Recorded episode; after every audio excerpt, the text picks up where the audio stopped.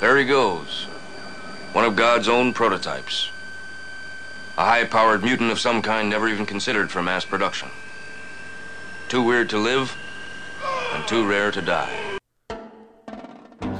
Welcome to episode 109 of the Digital Freemason Podcast for the week of July 20th, 2009. I'm your host Scott, and I'll be taking us along on our excellent adventures through the world of short Masonic educational papers.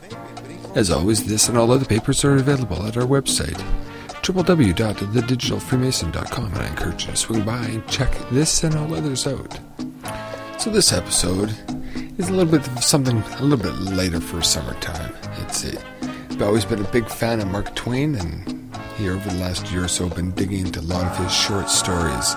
And I think back to Masons of many years ago who were speculative and spent their times debating many things besides just Freemasonry and specifically as to whether or not God existed, God didn't exist, what man's role was on this planet, along with all other esoteric type things that caught their attention and their discussionary points.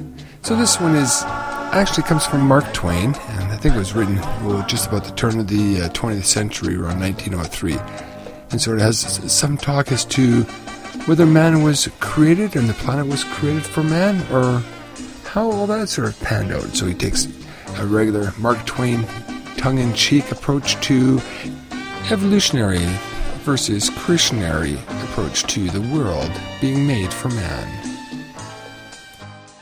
Twain gives a long list of examples of how each organism in its time would have been utterly convinced that it was what everything before them had been created for, but they were all wrong. They were obvious, obviously all stepping stones on their way to man.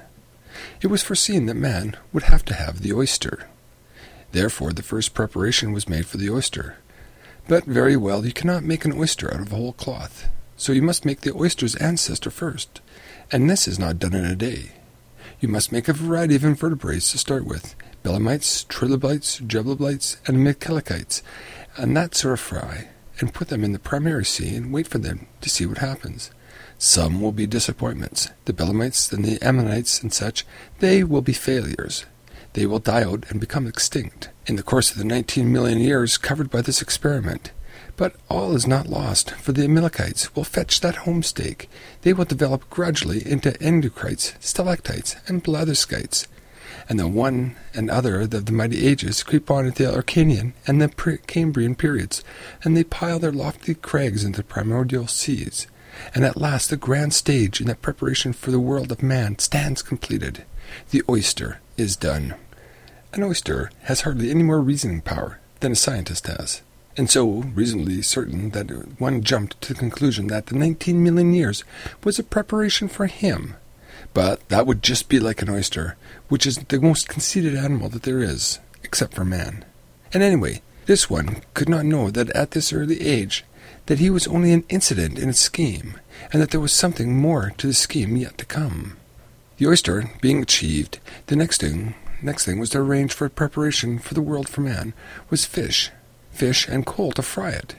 So the old Silurian seas were opened up to breed the fish in, and at the same time the great work of building the old red sandstone mountains, eighty thousand feet high, for cold storage of their fossils, it begun. This latter was indispensable, for there would be no end of failures, again, no end of extinctions, millions of them, and it would be cheaper and less trouble to can them in the rocks than keep tally of them in a book. One does not build the coal beds at 80,000 feet of perpendicular old red sandstone in a brief time.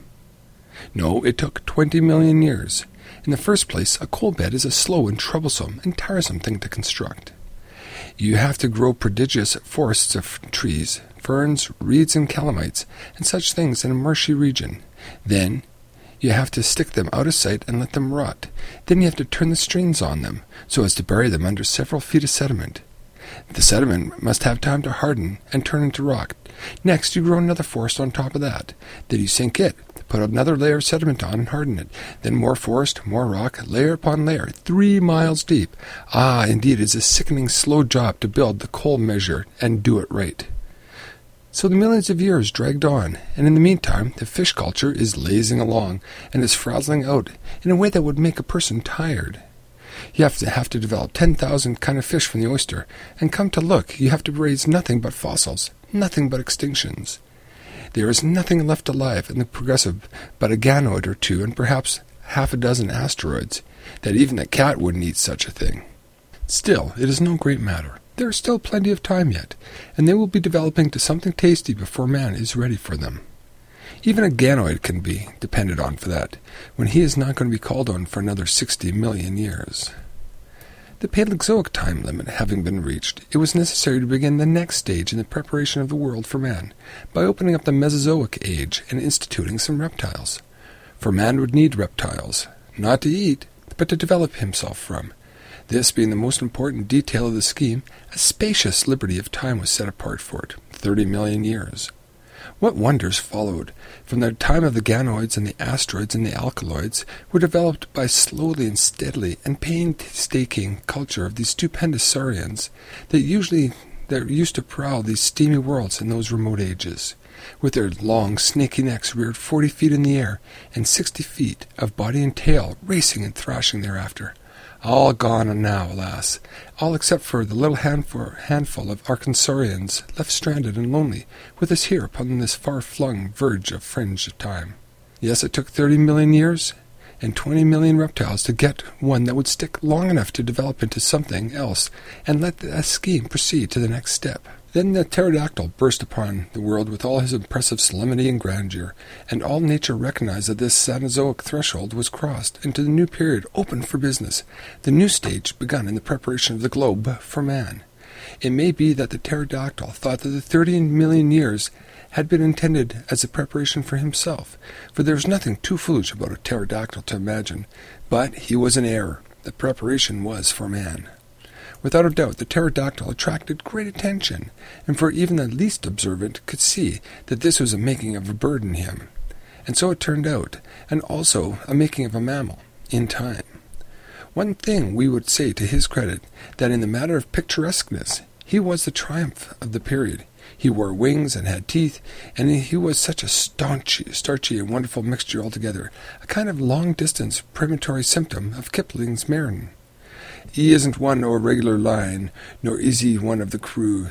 He's a kind of Ghibli hermaphrodite, soldier and sailor too. From the time onward, for nearly another thirty million years, the preparation moved briskly. From the pterodactyl was developed the bird, from the bird the kangaroo, from the kangaroo the other marsupials, and from these the mastodons, the megathons, the giant sloth, the Irish elk, and all that crowd that you make useful that you find fossils. And then came the first great ice sheet, and they all retreated before it and crossed over the bridge of the Bering Straits and wandered around all over Europe and Asia and died, all except a very few, to carry on the preparation with. Six glacial periods, with two million years in between each period, chased the poor orphans up and down and around the earth, from the weather to weather, from tropical swelter at the poles to the arctic frost of the equator, and back again, and to and fro, they never knowing what kind of weather was going to turn up next.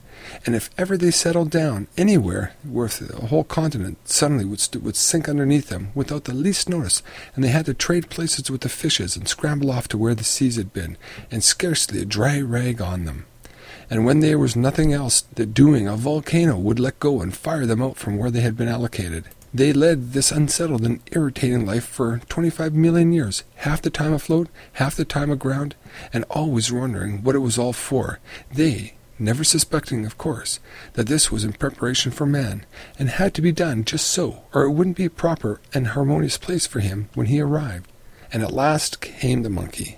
Anyone could see that man wasn't far off now, and in truth it was so. The monkey went on developing for close to five million years, and then turned into man, to all appearances. Such is the history of it. Man has been here 32,000 years. That it took a hundred million years to prepare the world for him is proof that it is what it was done for. I suppose it is? I don't know. If the Eiffel Tower were now representing the world's age, the skin of paint on the pinnacle knob at its summit would represent the man's share of this age, and anybody would perceive that the skin was what the tower was built for. I reckon they would. I don't know. This piece was written about the time that Alfred Russel Wallace proposed the theory of natural selection, which in turn prompted Charles Darwin to publish his own theory.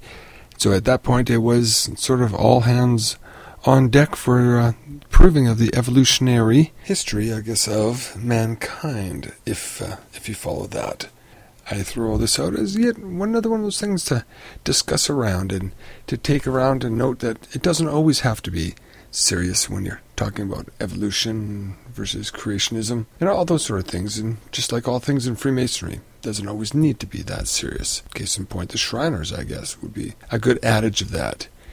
And just want to say thank you very much for listening and taking time out and waiting for me to show up after a six week hiatus. And now that I got uh, some equipment upgrades, I hope that things go along a lot better and that this is sounding a lot better at your end. And that's due in part to some of the donations that have come in from the website at the, the digitalfreemason.com. You can always donate. Any amount is appreciated, and I throw it all towards the hosting of the website and getting little pieces of equipment like a decent microphone so that I don't hurt your ears as much. So until next time, I've been your host, Scott, and I've enjoyed our time together. You can always email me at podcast at thedigitalfreemason.com. And until the next time, be sure to keep the shiny side up.